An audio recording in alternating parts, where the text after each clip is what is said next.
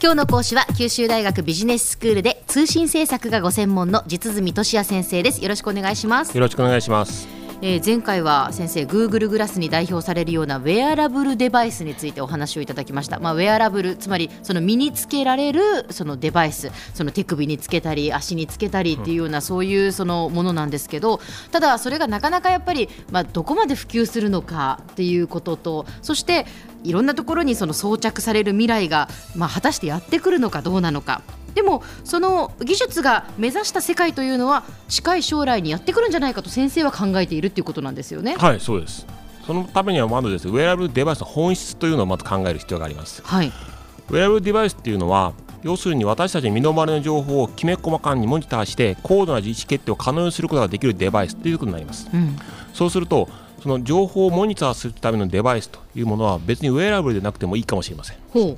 例えば前回は赤ちゃんの健康状況をモニターするスマート靴下というデバイスをご紹介しました、でも赤ちゃんのいる部屋とかベビーベッドあるいは手に持っている遊んでいる玩具にセンサーが埋め込まれていれば同じ機能が実現できます。なるほど例えば体温に関しては赤外線付きのモニター付きのビデオカメラを天井につけておけば計測できますし、うん、心拍数だってハイビジョンカメラの焦点を赤ちゃんのこめかみに与えておけばモニターできるはずです。つまり人間の体にデバイスを直接つけなくても、うん、人間が生活する環境に計測デバイスを数多く設置しておけば十分その役割が果たせるということです。少し前まではこういったやり方は情報収集の観点からすると非常にコストがかかる方法です。そうですよね。例えば西暦2000年代には個々のデバイスをネットワークにつなぐための通信モジュールというものがあるんですけどその価格は1つ数万円でしたでもコンピューターをはじめとする情報通信機器というのはいわゆるムーアの法則に支配されています。ムーアの法則？はい。ムーアの法則というのはコンピューターの能力は価格対性能比。で大体1年半ごとに2倍になるというものです。簡単に言えば、はい、同じ能力のデバイスであれば1年半で価格が半分になるということです、うんうんうん、そのために最近では数多くのデバイスを大量に設置して必要な情報を得るということが現実の選択肢として考えられるようになっています、はい、さらにブロードバンドインターネット特に無線ブロードバンドの発達によって大量に設置したモニターをネットワークを介して遠隔監視を行うというのは本当に簡単になってきています、はい、これまで人間とコンピューターあるいは人間と人間の間をつなぐために発達していたインターネットが今度は物と物をつなぐ方向に転化しつつあるということを意味しています。物と物をつなぐ、はい、つまりこれは物のインターネット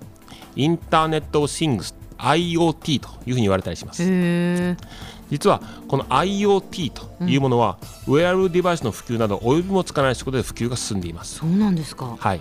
通信機器製造業の最大手のシスコ社の推計によれば、うん、2008年の段階でインターネットに接続されたこういったデバイスの数というのはすでに世界人口を超えてます。へえそうなんですか。で今日では世界人口の約3倍の数の機器がインターネットに接続して活用されています、へえ例えば街の中にさまざまなところに設置されている監視カメラがありますけれども、はい、その大体58%はすでにインターネットに接続しています。電子レンジとか冷蔵庫といった家電製品も23%のネットにつながっていると推測されています。そうなんですか、はい、東京オリンピックが開かれる2020年には500億という数のデバイスがインターネットに接続されている未来が予想されています先生ちょっと質問なんですけどその電子レンジとか冷蔵庫がインターネットにつながっていてどういうその利点があるんですか？例えば電子レンジと冷蔵庫つなげることによって食材を買ってきた場合に今日の食材でその作れる料理は何かってレシピが出たりとか あるいは牛乳を買ってきたら その牛乳がそろそろ腐りそうだから早めに使ってくださいっていうアラートが出たりとかそういうことですあるダイエットをしている人であればこのメニューとこのメニューはちょっとカロリーが多いので避けてくださいっていうメニューが出たりします。いやすごい。えー、なるほど。でもう実はじゃあそれで23%の家電製品がネットにつながっていてで2020年には500億ものデバイスがインターネットにつながっている状況が予想されていると、はい、はい、でこういった小さなデバイスもそれぞれには小さなコンピューターというのが搭載されています、うん、はいその意味でいくと物のインターネットが普及するということは、うん、私たちの身の回りに存在する多数のそれこそ無数のコンピューターを駆使して生活を豊かにすることができるようになったということを意味します。うん。一つ一つのデバイスが収集する情報というのは実は大したものではないです、ええ、ただ無数のデバイスが24時間体制で収集する量というのは最終的にはとてつもない量のデータ、つまりビッグデータと言われるものになります、うんうん、そうですね。例えば商用のエンジンとかあるいは発電機器というものを製造してメンテナンスする行っているアメリカのゼネラル・エレクトリック社という会社では現在2万1500両の列車にセンサーを埋め込んで機器の不具合を事前に察知して故障が実際に発生する前に交換を行うということで列車の運行の乱れを最小限に抑えて全体的なコストをできるだけ抑えていこうという試みを行っています。日本でも農業の分野で経営をサポートするサービスというものがヤンマー社というところがスマートアシストというブランド名で提供しています、こうしたもののインターネットというものはもちろん経済効果ももたらします、はい、IT 専門の調査会社で IDT ジャパンっていうところが発表した、ええ。えー、関連するデバイスやサービスの国内売上の規模は2013年では10兆円程度でした、うん、これが2018年5年後には21兆に達すると予測されています。5年で倍なんですね。はいのみならず、物のインターネットを活用することで、新サービスや新商品が生まれたり、あるいは既存ビジネスにおいても生産性が改善したりと、大きな経済効果が生まれることが予想されます。うん。ただ注意しなくてはいけないのは新しい酒は新しい皮袋に漏れという考え方です、はい、物のインターネットによって可能となるより効率的な意思決定を製品やサービスの開発や既存ビジネスに生かしていくためにはこれまで培ってきたビジネスモデルや働き方あるいは物の考え方を一旦リセットする覚悟が必要です、うん、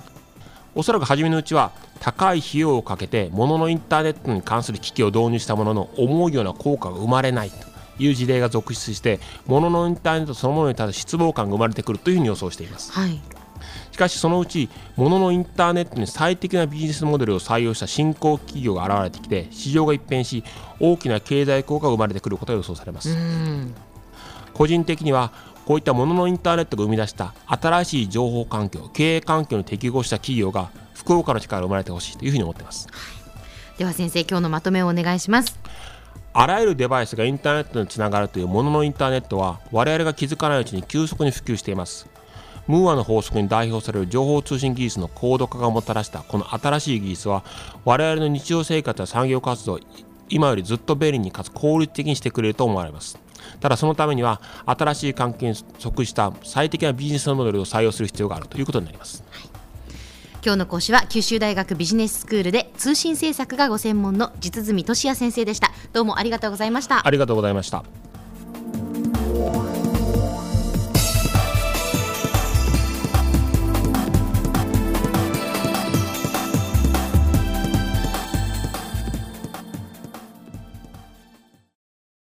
ゾクゾクグイグイメラメラつながる。ゾワゾワ。ハラハラ。メキメキ。つながる。ズキズキ。モワモワホカホカつながる。キリキリ。ザワザワキュンキュン。ガンガン。ワクワク。ウズウズドキドキ。ルンルンバクバク。九州人のいろんな気持ちつなげます。九州から輝こう。キラキラつながる。 QTnet